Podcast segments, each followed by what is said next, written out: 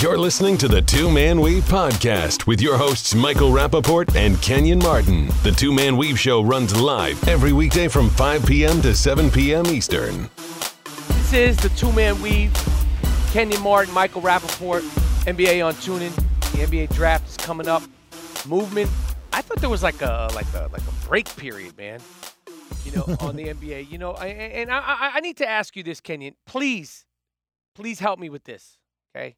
What are they trying to do with my Knicks, and why is there a discussion of trading the one good thing aside from Carmelo Anthony, who I still believe is a very, very good, productive player, but the turmoil that they've put him through in New York is ridiculous. How did this rumor come out about Kristaps Porzingis possibly being on the trade block? Like, just tell me this, Kenyon. Is this just some guy making this up, or is this like a real thing? And is it intentional, like to put it out there? How do these rumors get started? Like I said, it's like a soap opera. Yeah, it could very well much have been somebody just throwing it out there, or it could have truth to it. You know, it's probably one of them how people I look at the Seattle Seahawks, mm-hmm. and everybody was up in roar that Richard Sherman was on the trading block. Well, right. He probably wasn't on the trading block. Teams probably calling ads. You know, would you be willing to? And the answer probably was, yes, what are you offering? Right. You know, it's probably not he's on the trading block, but of course you're going to entertain it because you never know what you can get back from it. It depends on what teams called. I'm saying Philly could have called. Boston could have called. Anyone in that top five could have called. You know? Right. And offered that pick. So you never know what the circumstances are, you know. But him being on the trading block, I don't know. But if he is, you got to get his, something back, or they might burn the garden down. Yo, we need something back. We need something back. I don't understand this. The other team that so far is moving and grooving, and I'm glad. And is the Lakers, Magic Johnson and his new crew. They got rid of D'Angelo Russell, who I'm always quick to call D'Angelo Williams, one of my favorite running backs, bruising running back in the NFL. Yes. Which, by the way, Kenny, I'm just going to confirm one last time. I know you're a man of your word. We're coming up on the pre, it's a little early, pre-fantasy football season. You're down for the first ever Michael Rappaport Invitational Only Fantasy Football Tournament. You know it, doggy. Oh, I cannot wait. Listen, I told you, hey, man, I'm down. Hey, I know a whole lot in this world, man. I know basketball. I played football when I was younger, but I think I know the sport pretty well, man, to be able to hang in there in y'all league, man, week to week. You know what I'm saying? Okay. Like, I'm definitely going to try to win it, for sure, but I pretty much guarantee I'll be in there. You know what I'm saying? I'll be in the race. Okay. All right. D'Angelo Williams is definitely – I love that guy as a running back. But we're talking about D'Angelo Russell and the Los Angeles Lakers. They traded him to Brooklyn for Brooke Lopez. What do you think of – Timothy Mozgov. Yeah, he gets traded every season. You think that guy unpacks? Like, he's been moving around. Hey, they gave him 70. Hey, listen. Jesus. He had somebody unpack for him. What? They probably left all the stuff here. You That's know, what now, some people do when they get traded. They just leave everything. Yeah, because you go like, who wouldn't like? Listen. Don't get me wrong. Listen, New York is a lovely place, but can't beat this sunshine in Los Angeles, man. I agree. It's hard to beat it. You know, the lifestyle in Los Angeles, especially. I imagine for an NBA player, it's got to be you're young, you're running. You're jumping, you're playing basketball for either the Los Angeles Clippers or the Los Angeles Lakers. That's got to be a good lifestyle. What do you think of this trade, and what do you think so far of Magic Johnson and Rob Pelinka? I think they're doing well so far, and they're making moves and setting things up for the future. And Paul George, you know, who knows? It's like some of these rumors you don't know if you don't hear it out of their mouths. Yeah. But, you know, he said he wants to come to L.A., which makes sense. But so far, what do you think of that trade of Brooke Lopez to L.A. and D'Angelo to Brooklyn? and which most likely Lonzo Ball is going to get picked, the second pick by the Los Angeles Lakers, correct? I don't know. Let's start with the move.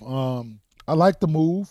They made cap space. They knocked off $16 million off the cap moving forward, which getting off Mars' golf contract and bringing in Brooke Lopez. I like Brooke Lopez. He's evolved his game to where he can knock down open face-up shots. He can score his back to the basket. He can rebound the ball better. But I like the move for what they try to move forward and do. They're trying to get, like you said, the whole Paul George thing has been thrown out there about him coming to Los Angeles and joining the Lakers. But so we shall see. It's all ifs and fifths right now, but they're making good moves, what they need to do to move forward, and I expect them to do some more come tomorrow and the near future. But with the pick, I don't know, man. I'm not sold. I'm not sold on Lonzo Ball. Lonzo Ball is the guy. Right. I'm more of a Fox. I like DeAndre Fox kid a lot. He outplayed Ball on two different occasions. Yep. So we'll see. But I really like the Fox kid, but I'm saying Ball is a homegrown kid. To put fans in the seats, a little more fans in the seats than the Lakers already get. I can understand them getting a local kid, but if it's basketball and what we're trying to accomplish in athleticism and the competitiveness, you can't go wrong with either guy. But if I'm making a pick, I'm picking Fox. Wow. Yeah, I mean, that's the little bit of the rivalry that's being talked about, and De'Aaron Fox, you see what his pop said? Yeah, well, he said that he well, I can't repeat it because you can. Hey, listen, that word is not if they put it out there in the atmosphere, I don't think that's a bad word. We've said it on the air before, so oh yeah, verbatim. I just looked at it. Please read it.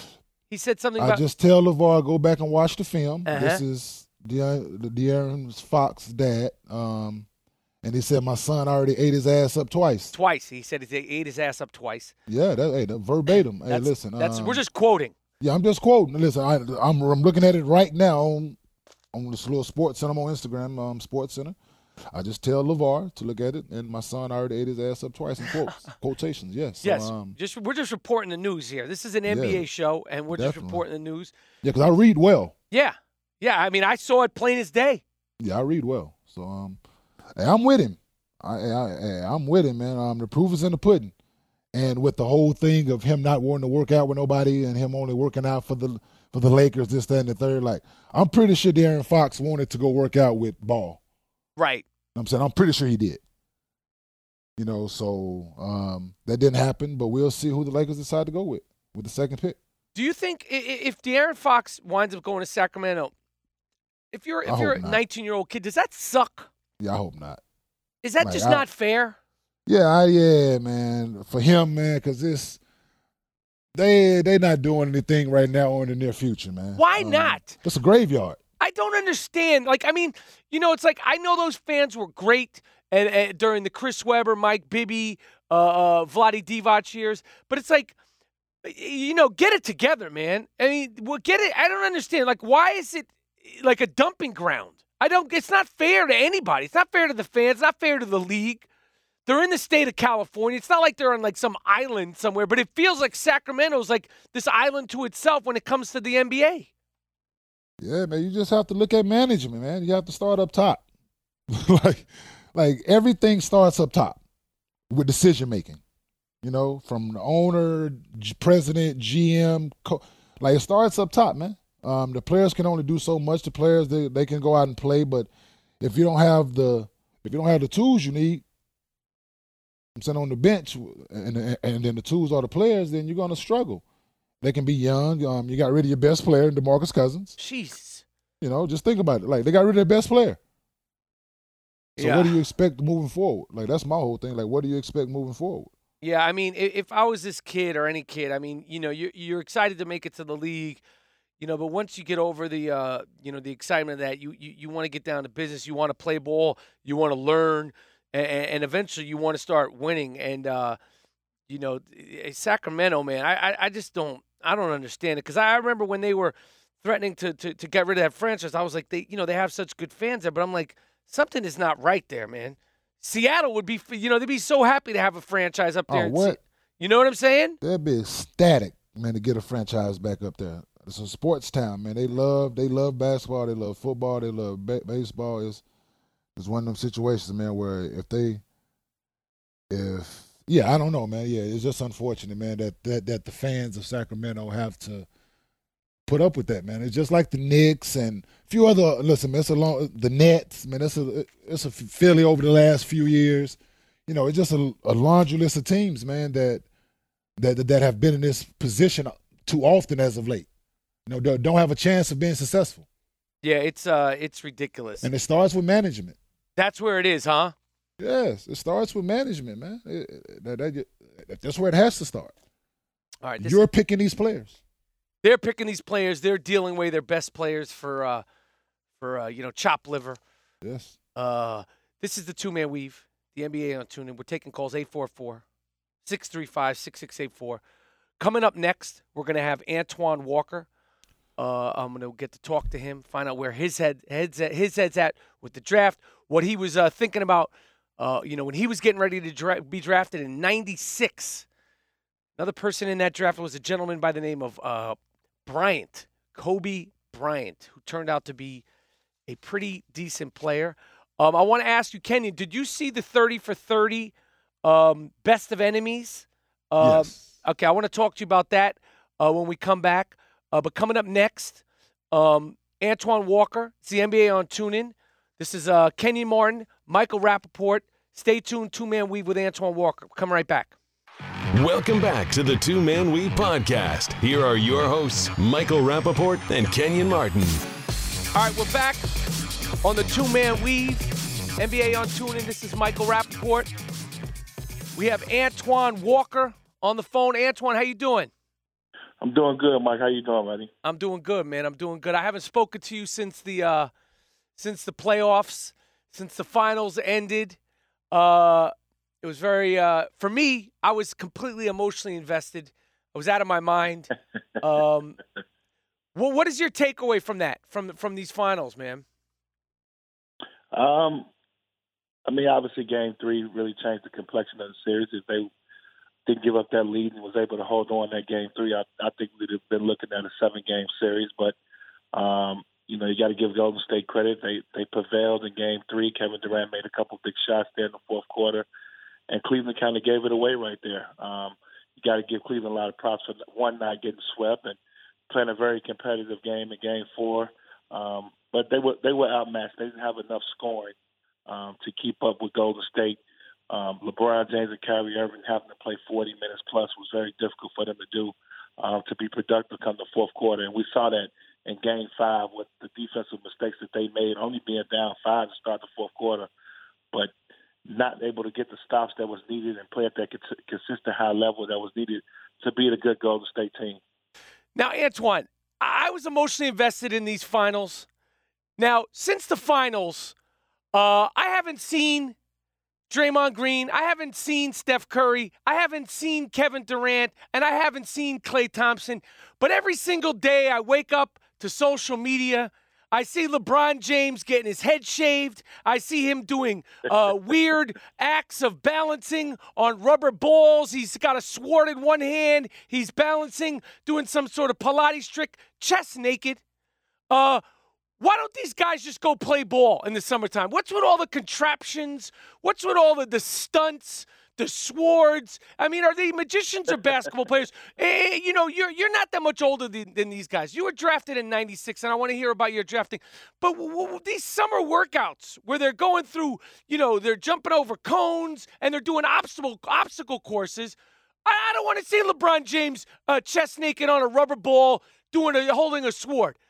Let me see you shoot some hoops, man. And also, you lost. Go away for a couple of months. Let us miss you and then come back. What did you do in the summer times? I have to agree with you, Mike. I agree with you. I don't understand these guys' method of working out now. I'm kind of a throwback. Hired as trainer Tim Grover, lifted weights regularly. The regular lift weights, couple days upper body, couple days lower body, and got in the gym and tried to work on my game and work on things that I thought that I wasn't good at. If I couldn't, you know, if I couldn't make a 17-footer, you know, went in there and shot 500 17-footer. Right. But also, I was a gym rat. I loved to play. So that was a big thing for me. I loved to play, get up and down, compete against guys. I always, you know, would travel, if not be in Chicago. We used to have a great run in Chicago. But I would go to L.A. and play at UCLA. Right. I would go to Las Vegas and go to Joe Buenos Aires and play in that run there. So I would chase the run just so I could play some competitive basketball. I thought that was the best way to get in shape, is to play ball 4 or 5 days a week. But now these guys have the individual trainers, and I think that's why these guys get hurt so much. You know, I agree. Not LeBron James. You know, him, he's been unbelievable the way he's been able to take care of his body.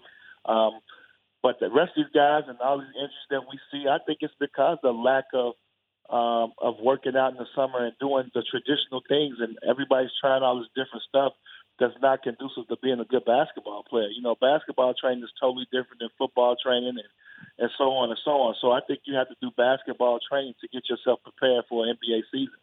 I agree. I don't get it. You know, I don't understand. I mean, who am I to talk? You know, my biggest physical accomplishment at the age of 47 is I'm guaranteed to be able to touch my toes. Other than that, I got nothing to brag about. Yeah, but it's actually crazy. I mean, I don't know. It seems like, it seems like these guys are working out now so they can wear the skinny jeans and the tight clothes. Right. More so than working on their basketball ability and trying to get better on a day-to-day basis. But, you know, you got to give LeBron credit. He's been able to take care of his body. He's been pretty much injury-free throughout his whole career. It's not missed a lot of games. So whatever he's doing is working for him. But for a lot of these guys, it's a lot of different things that's not working. You're seeing guys tearing the ACL on the same knee, guys getting 2 ACLs. I know it's a lot of different things that's going on that's kind of got me shot. I agree. So the NBA draft is looming. If you could slip back into time, we're going back now almost 20 years, 21 mm-hmm. years since you were drafted in 96.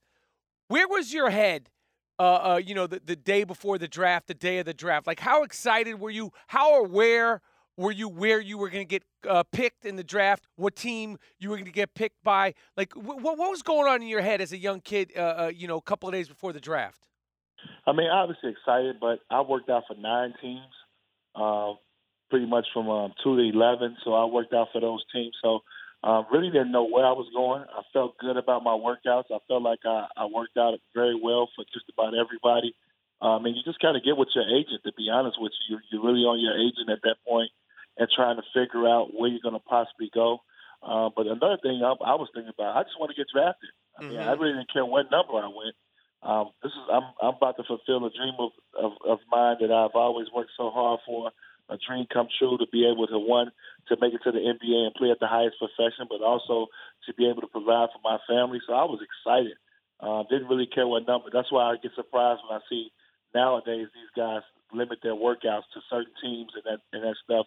Well, I would just rather – this is the funnest time of year where you want to work out for everybody. But this is a great time for these guys right now. Exciting period in their life. Hopefully these guys are not caught up. You know, you look at Lonzo Ball, you know, hopefully he doesn't – what if he doesn't get picked 2? Is he still going to be happy if he goes 4? I mean, just stuff like that. You hope these guys don't take that for granted, of being able to make it to the next level and don't get caught up in the numbers thing.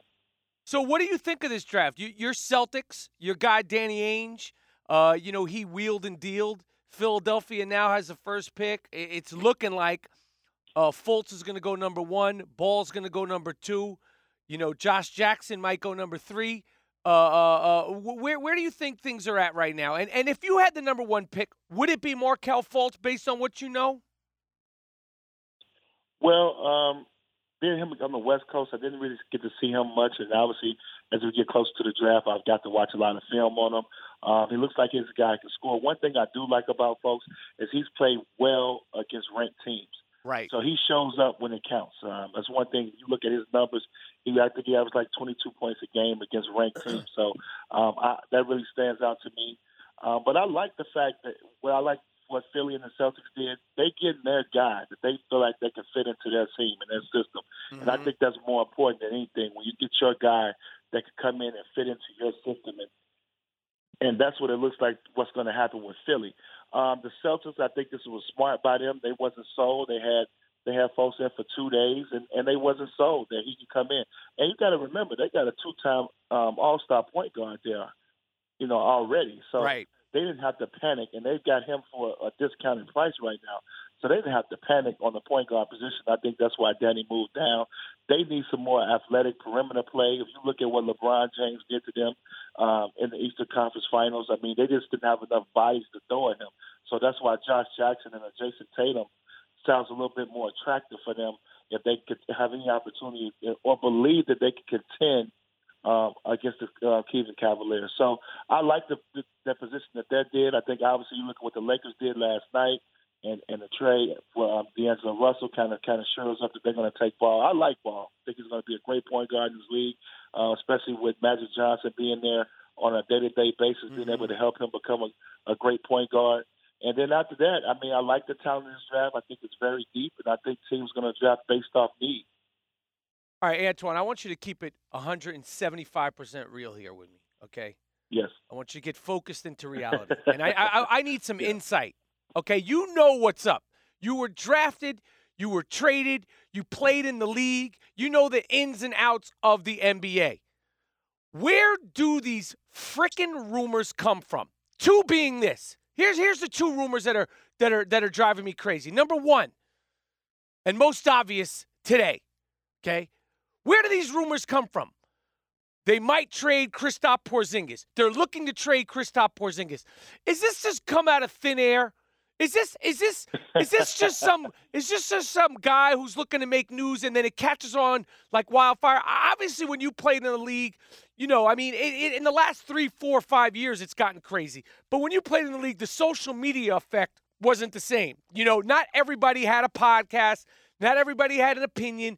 There wasn't everybody had Twitter. There wasn't 17,000 experts. Please tell me, where does a rumor like that come from? Or is it just like this is a rumor because it's actually a real thing?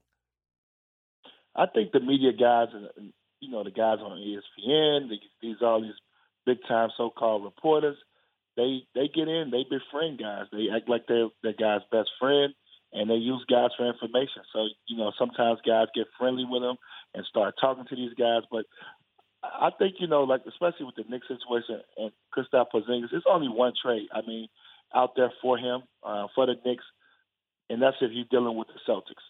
I mean, you know, if the Knicks wanted to blow up everything, even though I know Kristaps Porzingis is young, and I love him. I think he's a guy you build around.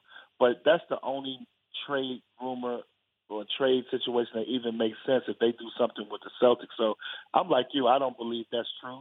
I don't think Phil is going to trade his best asset that he has, especially with the Melo situation going on, and he hasn't been particularly great over the last couple of years in his signing, so I don't think that's the one bright spot that he has going for himself. So I don't think that's really an option. But I just think these reporters get in with the agents, and they you know, they kind of befriend them and act like they're just their boys, and guys start shoving them information, and start. And then there's some people that put with social media, you could put some stuff together right now. Mike, man, you can start a rumor right now. Let's start a rumor right now. Let's start a rumor right now. Because Antoine Walker, you need to explain to me. Please help me. I haven't slept in 36 hours. Explain this to me. How can you blow up the blow up? How could you rebuild on the rebuilding that hasn't actually been built yet? We're talking about trading Kristaps Porzingis. You mentioned blowing up. Blowing up what? We're already in the ground. The building's already decimated. I know, but listen. It's only one move, though. I know you're a huge Knicks fan. I know that's your team.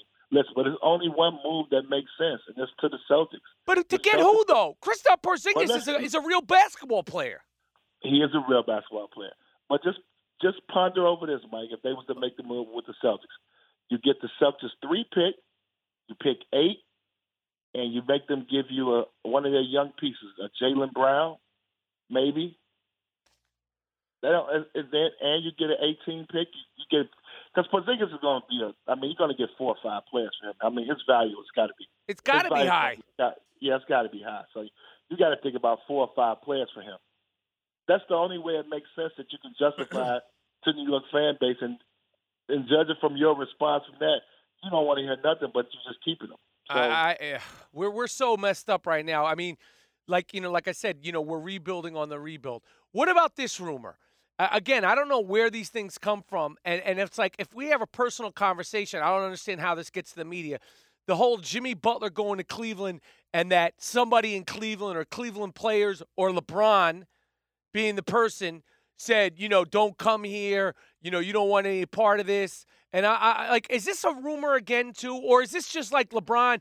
And if LeBron is planning on leaving and he's telling Jimmy Butler, I'm leaving in 2018. I don't want you to come here. How does that make Kyrie Irving and Kevin Love feel? But like, is that a rumor? Is that fact? I know you can't, say, for sure what it is. But again, is this just made out of thin air? Because it seems too specific to just pop out of nowhere. Well, let's be realistic. It's not necessarily true because they don't have the pieces to move to acquire Jimmy Butler. The Bulls are going to want some picks back. They're right. going to probably want. Let's get granted. Kevin Love has a lot of value, and that's the only valuable asset that they probably have right now that they'll be willing to move. So, the Bulls are not going to take on Kevin Love without getting some young draft picks.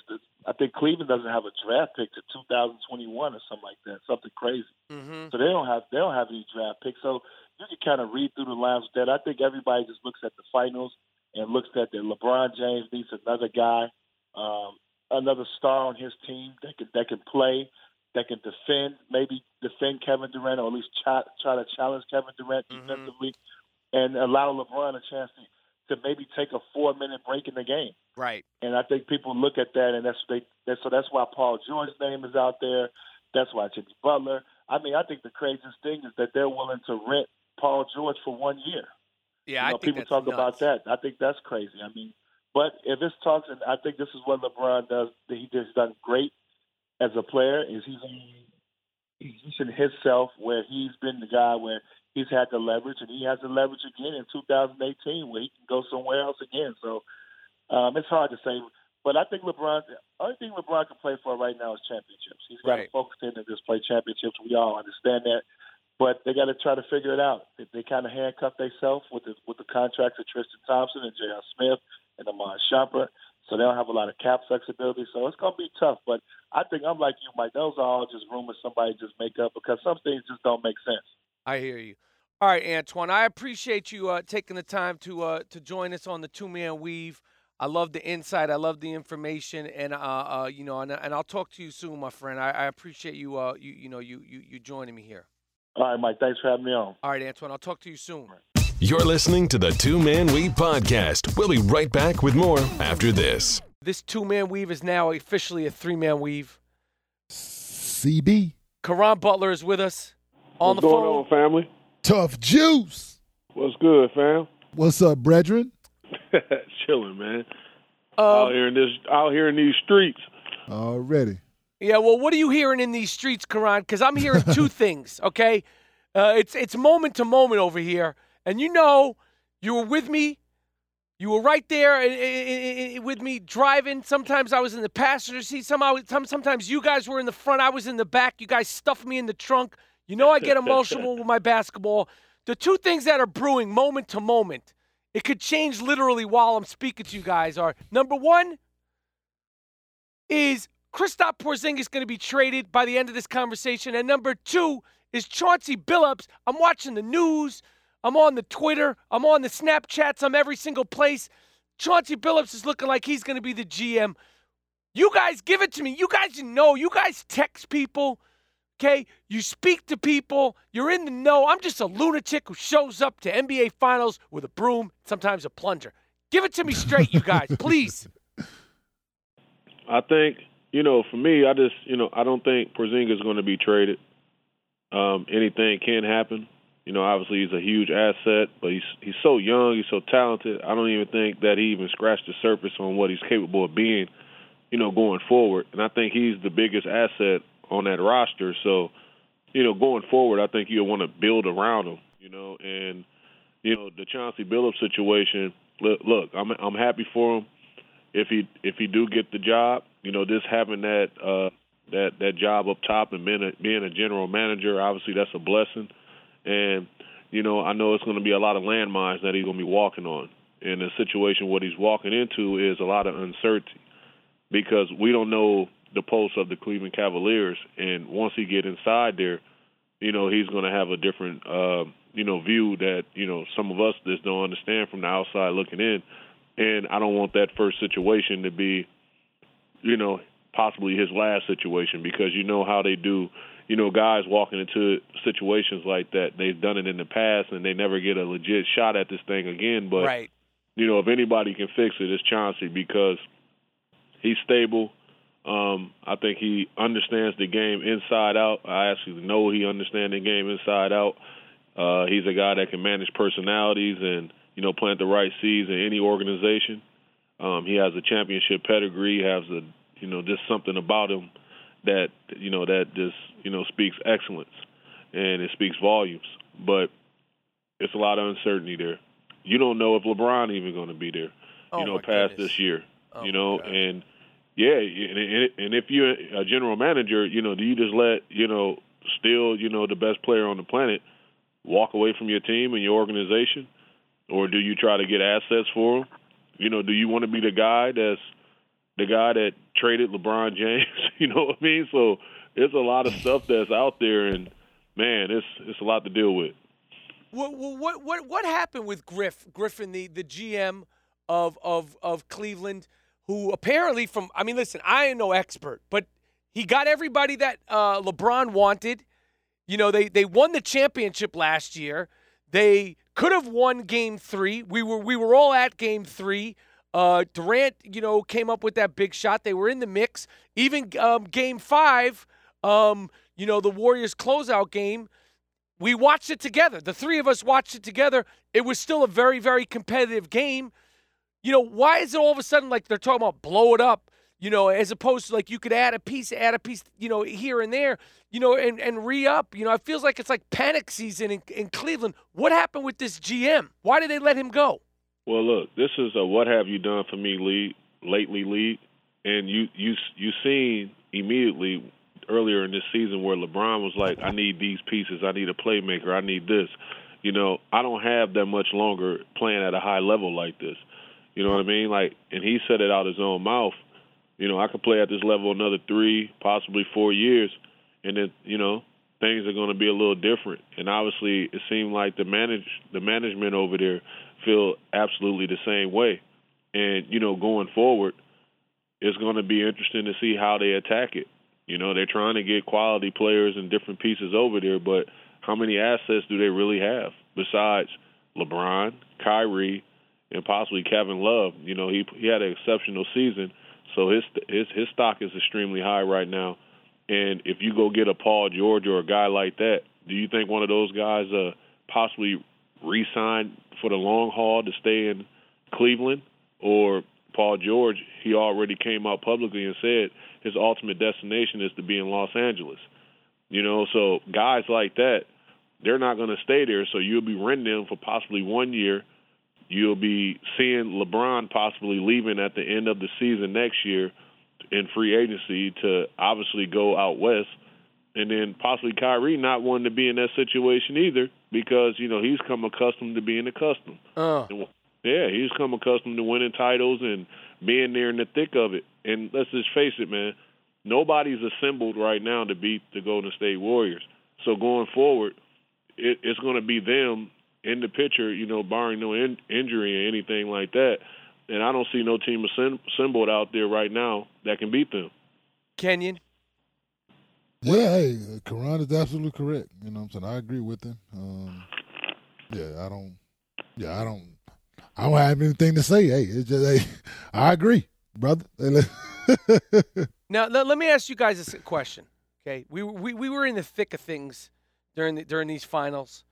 Okay, I know Chauncey about as well as I know you guys. I've hung out with him. I'm friendly with him. I have tremendous respect for him, just like I have you guys. Now, you guys, let's say you're the GM or you're working for the Cleveland Cavaliers in some capacity. Who knows? You see me, Michael Rappaport, your friend, someone you know, show up to the arena with a broom, a rake, or a plunger of the team that you are now working for. Do you say, get this lunatic out of here? Do you tackle me yourselves?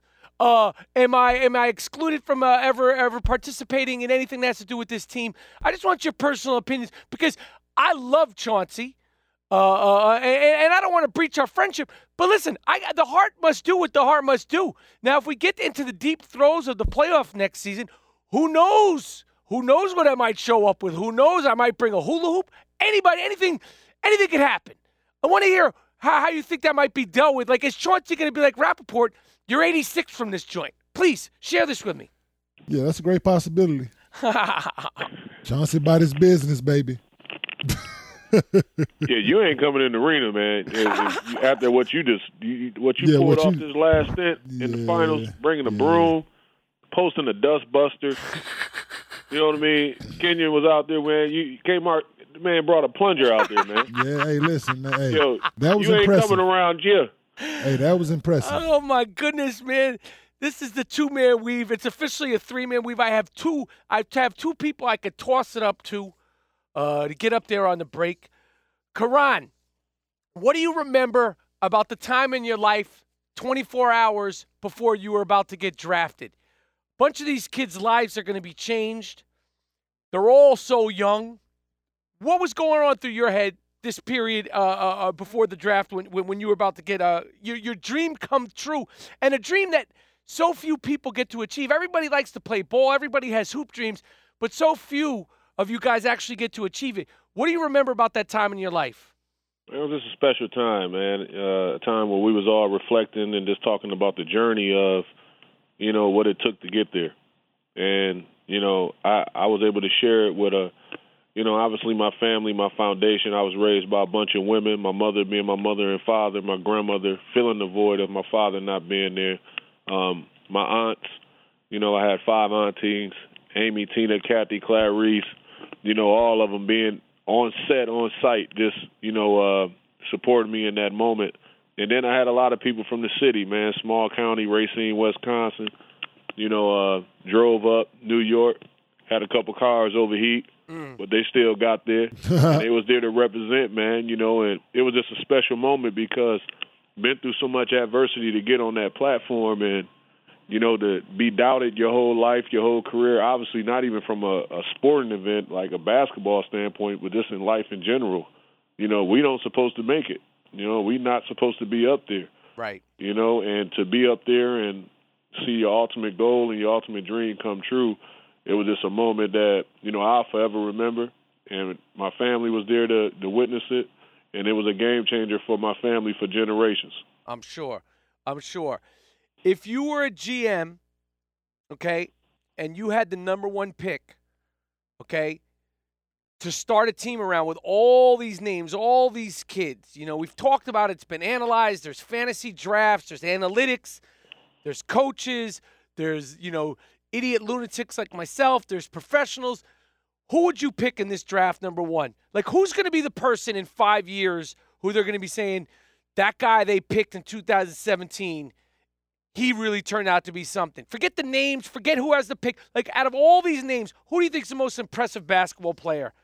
If I was in that position as the Boston Celtics and I had the number one pick, I would have traded and went and got a guy like Paul George. We're right there on the cusp. We just made it to the Eastern Conference Finals. I would have tried to go out there and, you know, compete and dethrone the Cleveland Cavaliers and compete in the finals. But with that being said, I think Markelle Fultz is the guy that, you know, has, you know, potential star power. You know what I mean? He's a guy that can, you know, handle the ball. He can do a lot of, you know, amazing things with the ball. He's a great facilitator. Obviously, he needs to work on his outside shot and things like that. But when you look at similarities and comparisons, you can compare him to a guy like a Kyrie Irving. You know, not with the, you know, unique finishes around the basket, not yet, but he has that elusiveness where he can get to the paint and do some things. And he's extremely explosive as well. And the reason I compare those guys because you look at both of their collegiate careers, Kyrie not playing much, and then you saw flashes of Fultz as well, but then, you know, hobbled by the knee injury, but, you know, looking great in the workouts and looking like he's ready to, you know, hit the ground running to the NBA. Two-man weave, officially now a three-man weave. You know, we're seeing all these videos of the King on social media, working out, not working out. No, I'm going to keep it real clean above the belt. When you guys finish playing your seasons, I know it changes, as your family grows, kids and all this stuff. What was the one thing in your off season, the most fun thing you did, both of you guys, that you'll always remember, whether it was a trip, whether it was Team USA, whether it was Team Net, whether it was just, I'm an NBA player, I have the money to go to blah, blah, blah. Both of you guys, what's the one thing that you remember the most, or one thing that you can, share with me about the off season that, reaping the fruits of your benefits, or playing somewhere, or just something I can't believe my life has afforded me this opportunity to do this in the off season?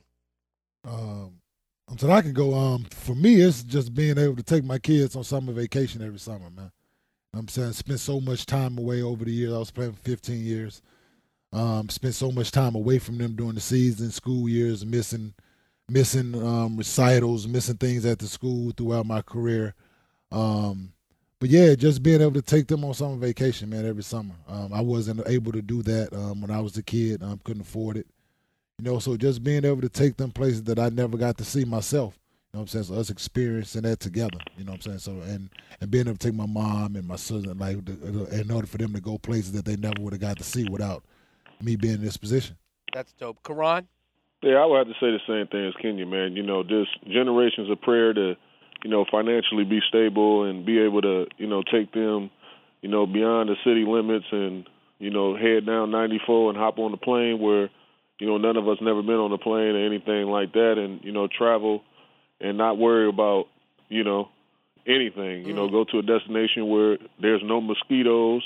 Uh-huh. And you can put your feet up in the hammock and just relax and just, just soak all in the good life, man. And it's no dark cloud over you or anything like that. So it was a great feeling to be able to do that. And we've done that for years now, and we come accustomed to it. That's dope.